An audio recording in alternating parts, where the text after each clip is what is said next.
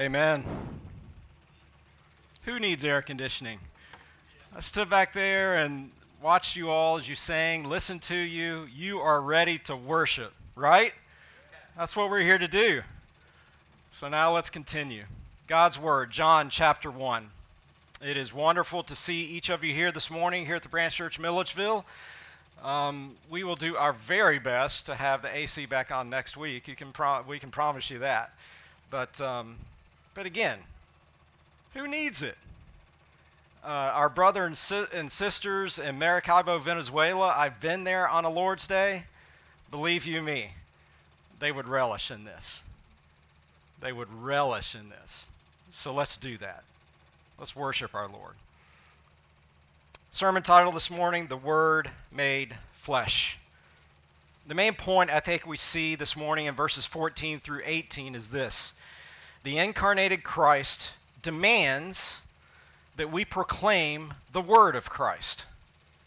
The incarnated Christ, Jesus, in human flesh, demands that we proclaim through sharing his gospel, through living out his gospel, portraying the life of Christ everywhere we go, that we proclaim the word of Christ.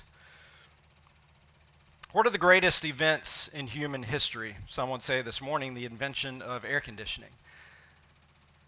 But as you think about that, what are the greatest events in human history? A Google search this week revealed a number of lists which carries with it obvious self-preserving opinions. But Pew Research in 2016 asked Americans to name the 10 most significant historic events of their lifetimes. Here are the top five in order. September 11, the Obama election, the tech revolution, JFK assassination, and the Vietnam War. Consider all those each of the five that I just read out. In each of them, there is certainly a, a level of death and destruction, of hopelessness. Throughout human history, the church of Jesus Christ has had and will continue to have until he returns the opportunity to proclaim the greatest event in human history the event the incarnation of the Word of God. My prayer is that through this sermon and the Word of Christ proclaimed this morning, you will stand and proclaim. We just finished singing a song in which the words, well, I'm going to ask the question Are you fully satisfied in Christ? As you sit there this morning, you consider your life and everything that is in it, your desires, everything in the desires of your heart, your mind, everything that you think about each day, right now. Are you fully satisfied in Christ? My hope is that each of us, each of us can firmly stand and proclaim that Christ is my all in all. Listen to these words taken from the hymn, Thy way, not mine, O Lord. Take thou my cup, in it with joy or sorrow fill, as best to thee may seem. Choose thou my good and ill, not mine, not mine, the choice, in things both great or small. Be thou my guide, my strength, my wisdom, and my all. Join me as we pray. Father, thank you. Thank you that even in this setting, at this time, on this Lord's Day morning, we can gather before you and worship you. We can gather as your people, as you beckon us, as you command us to do on this, your day, to worship you, to give you what it is, that thing, that service, that activity, that function that you desire the uttermost to be worshiped. So I pray, Lord, I pray, remove every distraction as we study your word, as we hear your word taught by you. Holy Spirit, I pray that you, that you teach us. You convict us where it is needed. You comfort us where it is needed. But I pray, above all, that yes, you grow us. You grow us to the point where we can absolutely not just say, but proclaim that Jesus, you are our all in all. It's in your name that we pray. Amen. All right, this morning we reach the end of the prologue of the gospel according to John, the first 18 verses of John chapter 1. This is the theological statement of John concerning the person of Jesus Christ. Here, continuing through John's gospel, we will begin to see the narrative that John writes concerning the life of Christ and what he viewed, what he saw, what he lived beside the person of Jesus Christ as he walked this earth in his earthly ministry. Verse 14 that we will see this morning is the thesis statement of the entire gospel according to John. Let's read John 1 14 through 18. And the Word became flesh and dwelt among us. And we have seen his glory, glory as of the only Son from the Father, full of grace and truth. John, John the Baptist, bore witness about him and cried out, This was he of whom I said, He who comes after me ranks before me, because he was before me. For from his fullness we have all received grace upon grace. For the law was given through Moses, grace and truth came through Jesus Christ. No one has ever seen God, the only God, who is at the Father's side. He has made him known. First, in verse 14, we see this the glory of Christ revealed. The doctrine of divine transcendence tells us this that God is set apart from his creation. He is set apart from the created order the plants, the birds, the trees, the grass, mankind. God is set apart. In Isaiah chapter 40, verses 9 through 31, the prophet proclaims the greatness of our God. Listen to these words found in that passage in uh, Isaiah 40, verses 21 through 23. Do you not know? Do you not hear? Has it not been told you from the beginning? Have you not understood from the foundations of the earth? It is he who sits above the circle of the earth, and its inhabitants are like grasshoppers, who stretches out the heavens like a curtain and spreads them like a tent to dwell in, who brings princes to nothing and makes the rulers of the earth as emptiness. God then sits above the circle of the earth. He sits on his throne and rules and reigns over the entire universe. All of creation, to include mankind, is subject to his sovereign rule, reign, and authority. We also, though, read in Scripture that God is immanent. He is close to us. Hear these words from Psalm 139, verses 7 through 12. Where shall I go from your, your spirit? Or where shall I flee from your presence? If I ascend to heaven, you are there. If I make my bed in Sheol, you're there. If I take the wings of the morning and dwell in the uttermost parts of the sea, even there your hand shall lead me, and your right hand shall hold me. If I say, Surely the darkness shall cover me, and the light about me be night, even the darkness is not dark to you. The night is bright as the day, for darkness is as light with you. So, which is it? Is it that God holy as he is, perfection, set apart, sits enthroned, looking down upon his creation, ruling and reigning and sovereign rule and authority? Or is it that he is immanent, that he is close? It's both. It's both. God does not leave one to be at the other.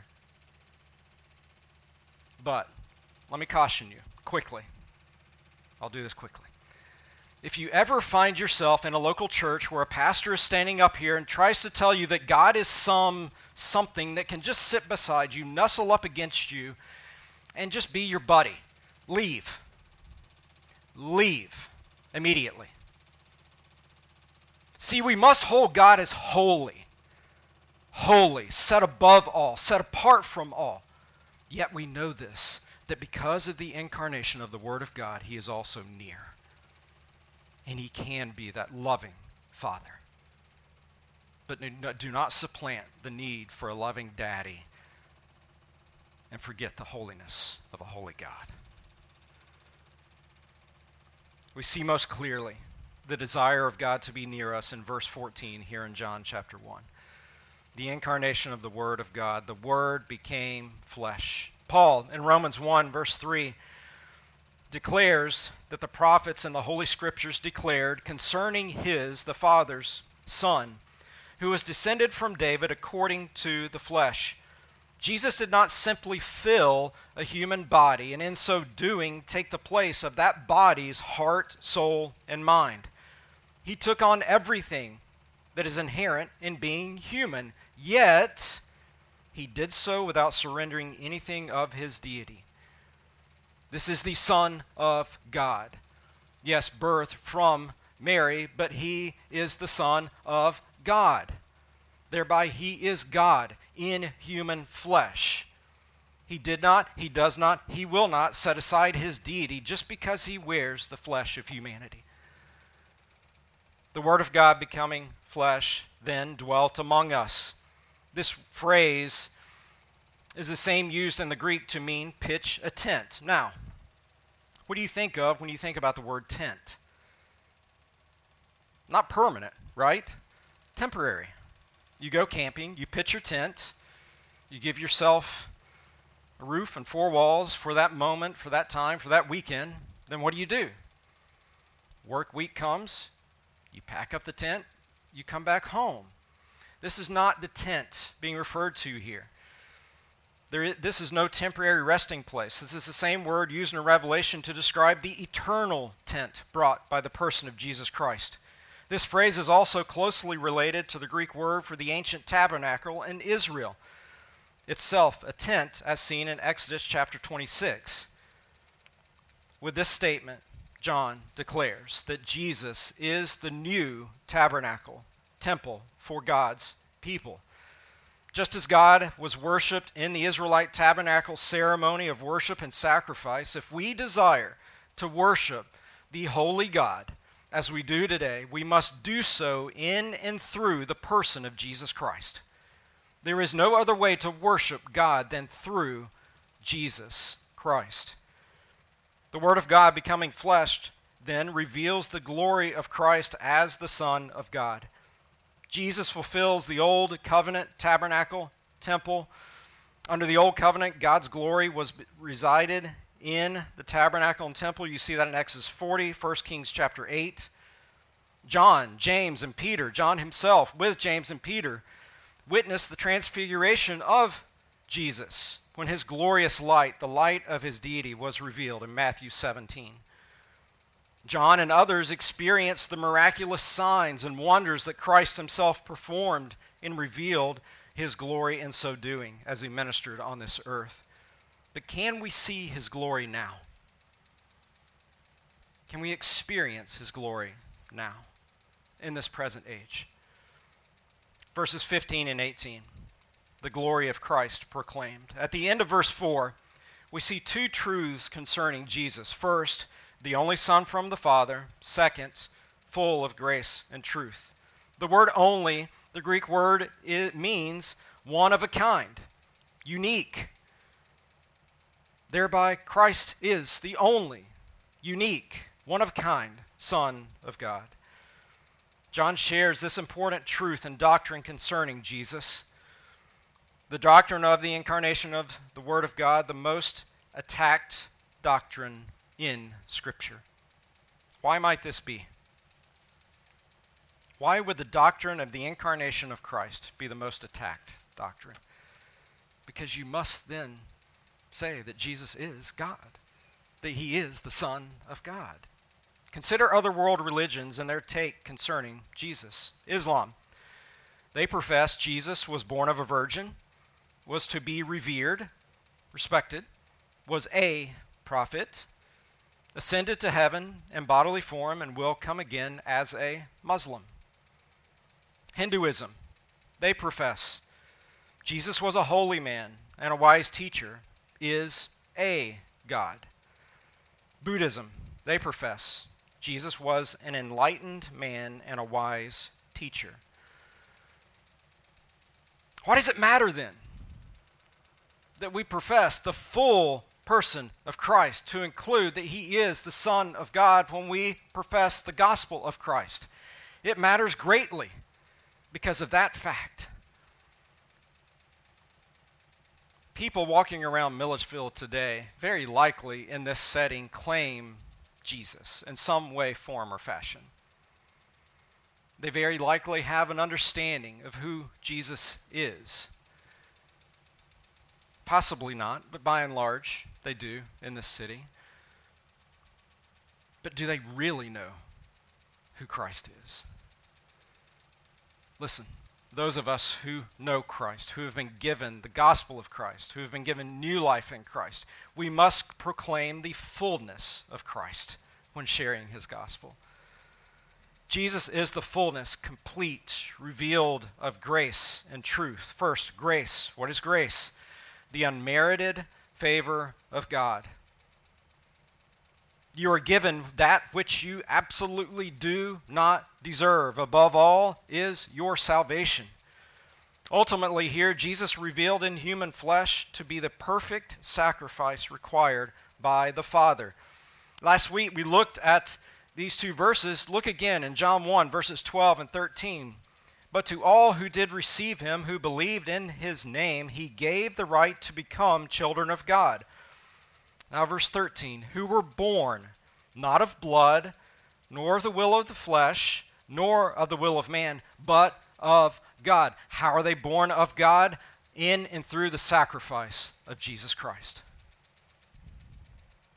Truth there is one standard of truth, and it is found in Christ alone. The full truth concerning Jesus is required when sharing his gospel. Also, the truth concerning a relationship with God. Jesus lived for eternity in perfect relationship with the Father. It is this relationship that is offered by the grace of God in and through Jesus. We know this. We know this as followers of Christ. When mother, father, husband, wife, children go away, betray us, leave us, we as followers of Christ have Christ. We have this perfect relationship that the Father and Son have had together for all eternity and will have together for all eternity. That is a relationship not only that we should invest in, live fully in, thrive in, but also should be desperate to share, should be desperate to proclaim in everything that we do, we should seek to proclaim and talk about this relationship that we have in Christ that no earthly relationship can come close to. Colossians 2, verses 8 through 10. See to it that no one takes you captive by philosophy and empty deceit, according to human tradition, according to the elemental spirits of the world and not according to Christ? Listen, students especially, a new school year has begun. Thousands, right? Hundreds, thousands, yeah, have come on campus. Coming from every area, many from Atlanta. I can tell you what they're learning in Atlanta. It is your job. You are here. God has ordained that you be here for this time to teach them, to show them, to, the, to reveal to them the complete ignorance of their worldly philosophy and the elemental spirits of the world that they rest on, that they try to seek and achieve and grab hold of and grasp and, and live in and relish in and desire. It is your job to reveal something better, someone better, the person of Christ. Reading on, verse 9, Colossians 2 For in him, in Christ, the whole fullness of deity dwells bodily. And you have been filled in him, who is the head of all rule and authority. This was the truth proclaimed by John the Baptist. So, where can we see his glory now? Where can we experience the glory of Christ now? 2 Corinthians 4, verses 4 through 6, we read this. In their case, those who are being blinded by the evil one, those who are refusing the gospel of Christ, Paul writes, in their case, the God of this world has blinded the minds of the unbelievers to keep them from seeing the light of the gospel of the glory of Christ, who is the image of God. For what we proclaim is not ourselves, but Jesus Christ as Lord, with ourselves as your servants for Jesus' sake. For God, who said, Let light shine out of darkness, has shone in our hearts to give the light of the knowledge of the glory of God in the face of Jesus Christ. His glory has shone in your heart as a believer of Christ Jesus.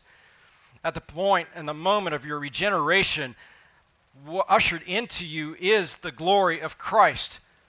You get to live in the glory of Christ. You get to then proclaim the glory of Christ. When we proclaim the spoken word concerning Jesus, his glory is revealed. So, again, why? We have the greatest, most perfect relationship in the history of mankind and our relationship with Christ. We get to know and live in and experience the glory of Christ. Why won't we share Christ? Those two things alone should compel us, should drive us to proclaim the word of Jesus Christ. Verses 16 and 17. The glory of the grace of God. Matthew Henry once said this concerning the grace of God Our receivings by Christ are all summed up in this one word grace. We have received even grace, a gift so great, so rich, so invaluable, the good will of God toward us, and the good work of God in us. But in order to truly, fully understand the grace of God, as we read here in John 1 at the end of verse 16 grace upon grace. In order to fully understand that, we must first fully understand the wrath of God against our sin, the wretchedness of our sin, the, the depravity that is human nature. The law of God given by Moses was not a display of the grace of God, but was, in fact, the, the, the demand of holiness required by the holy God. The law was designed by God to reveal the unrighteousness of mankind so that the need for a Savior could be revealed. Romans 3 19 through 24.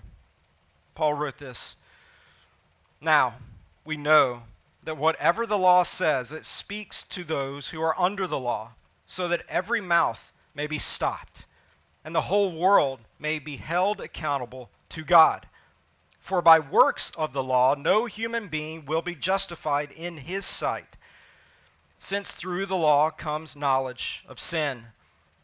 But now the righteousness of God has been manifested apart from the law. Although the law and the prophets bear witness to it, the righteousness of God through faith in Jesus Christ for all who believe, for there is no distinction, for all have sinned and fall short of the glory of God, and are justified by his grace as a gift through, through the redemption that is in Christ Jesus. Look at John 1 16. For from his fullness, from the fullness of Christ, the fullness of grace and truth, perfected grace, perfected truth, from the fullness of Christ, we all have received grace upon grace. This expresses the superabundance of grace displayed by God toward mankind. Praise God, there is still His common grace over mankind. Regardless of how stupid people may be, how ignorant their actions may be, how ignorant they lead a country, how ignorant they do this and do that. Understand this the common grace of God, his hand is still upon mankind. Oh, if it were lifted.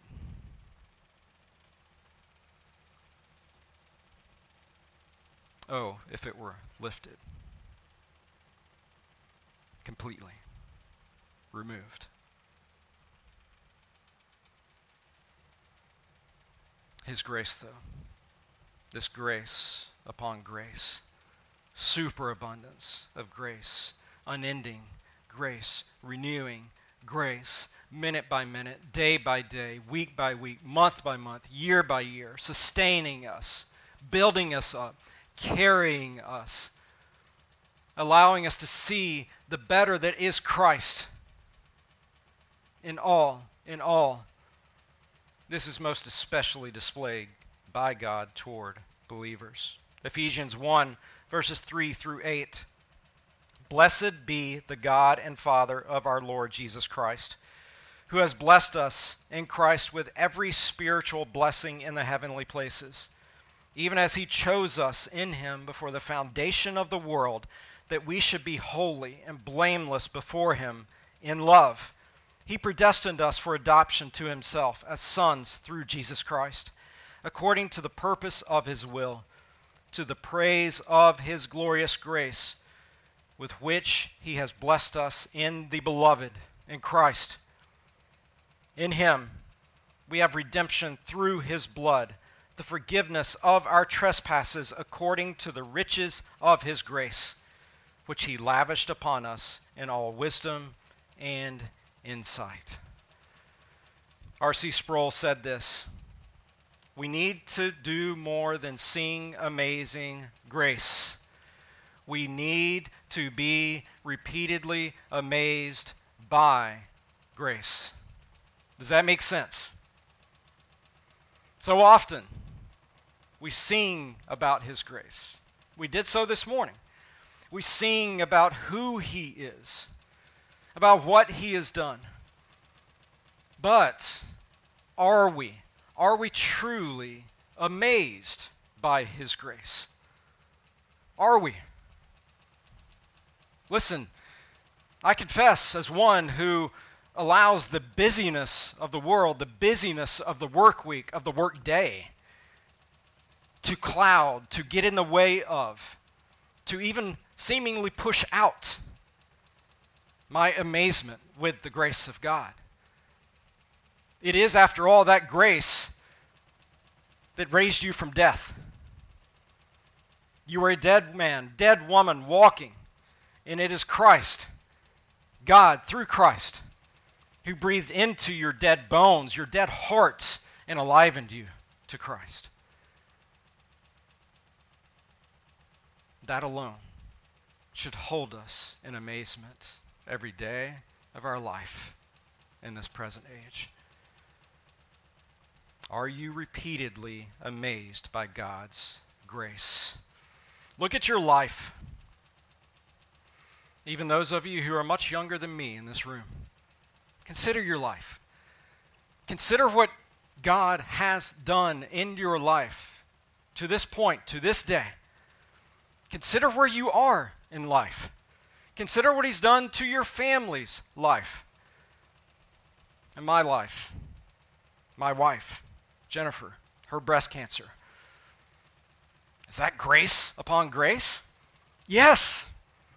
Yes, it was. Why? Why?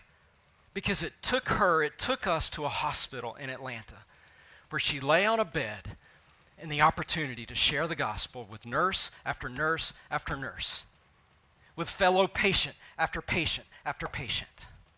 That is the grace of God.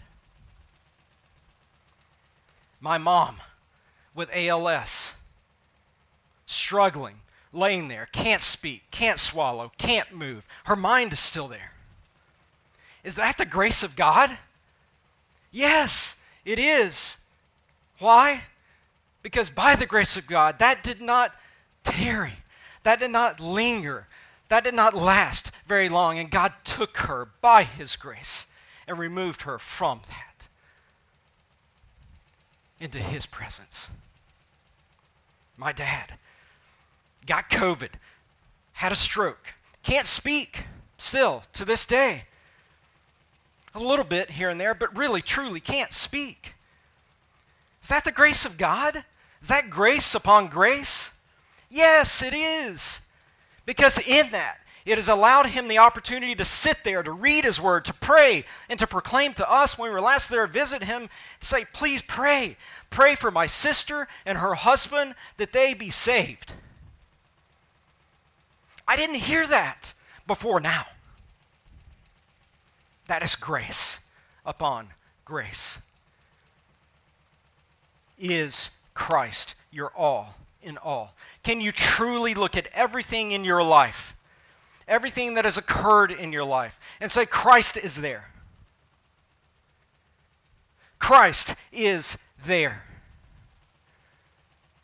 That He is my all and all, that everything else can pass. I've told a couple of you that in that moment when Jennifer had her breast cancer, I had to come to not just the realization that she may die, that God may take her home, but that I was okay with that. That I pro- could proclaim verbally to others that I'm okay if you take her, God. I'm okay if God kills her. How? How? I can tell you it's not easy. I can tell you it's not a reflex. I can tell you it takes work, it takes effort. It takes long lasting prayer, long lasting reading and studying of the Word of God, long lasting conversations with brothers and sisters in Christ. It's why we have MCs. It's why we have DNAs. That we can gather together outside and from the Lord's Day to gather together once again to share life together, to live life together, to encourage one another, to admonish one another, to love one another, so that when that day comes, if it hasn't already, so that when that day comes, you can stand. Although you may be weeping, and you can say, Christ is my all in all. The greatest grace of all is the saving grace of God. When was the last time you shared that?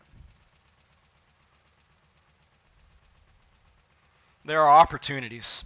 Opportunities abound. We were at our men's Bible study yesterday morning. An elderly gentleman walked up, proclaimed to us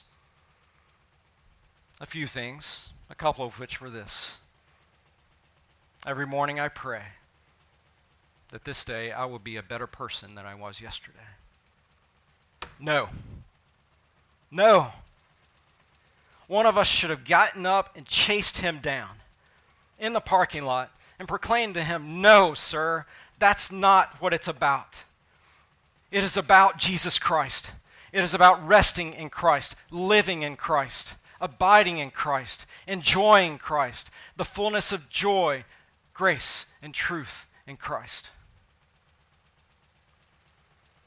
Opportunity abounds every day of our lives to proclaim and share the gospel of Christ, to share this saving grace of God that has been given to us. As we close this morning, do you know Christ? Do you know Jesus Christ? Have you surrendered to Christ? Have you come to that moment where you proclaim to Jesus, Save me? There's nothing I can do. Nothing I can do. I am a sinner that stands against you. Have you proclaimed that? Have you surrendered to Christ as your Lord and your Savior? By all means, this week because of the incarnation of the Word of God, because of the fullness that is Christ Jesus.